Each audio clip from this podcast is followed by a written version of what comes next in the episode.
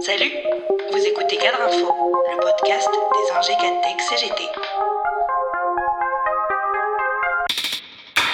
Cette semaine sera de nouveau marquée le 10 novembre par une journée nationale d'action pour les salaires et contre la réforme des retraites qu'Emmanuel Macron persiste à mener à son terme contre l'avis de toutes les organisations syndicales.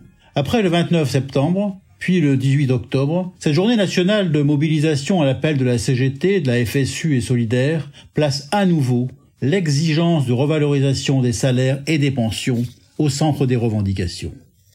Mais à cette question des augmentations de salaires en cette période d'hyperinflation est revenue comme chaque année se greffer celle des inégalités salariales entre les femmes et les hommes. C'est qu'en effet, le 4 novembre est le jour de l'année où les femmes arrêtent d'être payées en France. Et encore, selon la CGT, cette date est retenue à partir d'un chiffre minoré, celui d'Eurostat, qui estime l'écart de salaire entre femmes et hommes à 15,8%, alors que l'INSEE le chiffre à 27,8%. Cette date est désormais inscrite à l'agenda social et n'en bouge pas.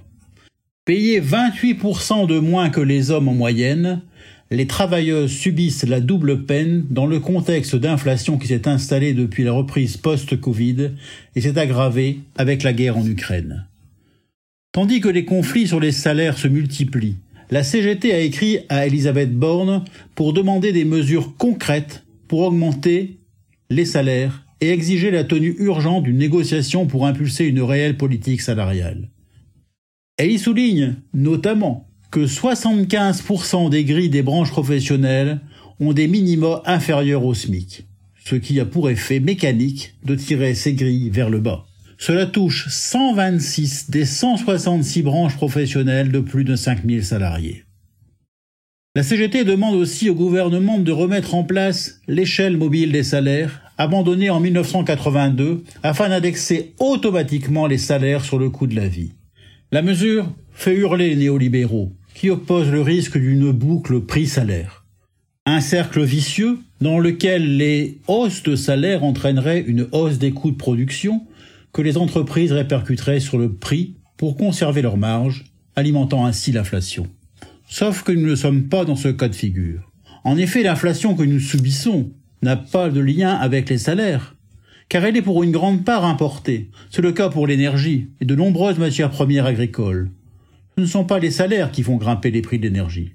Les prix du gaz et du pétrole augmentent en raison de la guerre et de réduction volontaire de production des pays exportateurs de pétrole.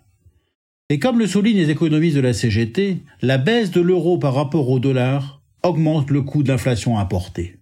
Il faut donc payer plus d'euros pour acheter des produits libérés en dollars à l'international, c'est le cas notamment du pétrole. En somme, le gros de la hausse trouve son origine dans notre dépendance énergétique, mettant désormais à se répandre dans toute l'économie. Les salariés n'ont donc décidément aucun complexe à avoir, ils ne sont pas responsables de l'inflation, ils en sont doublement victimes.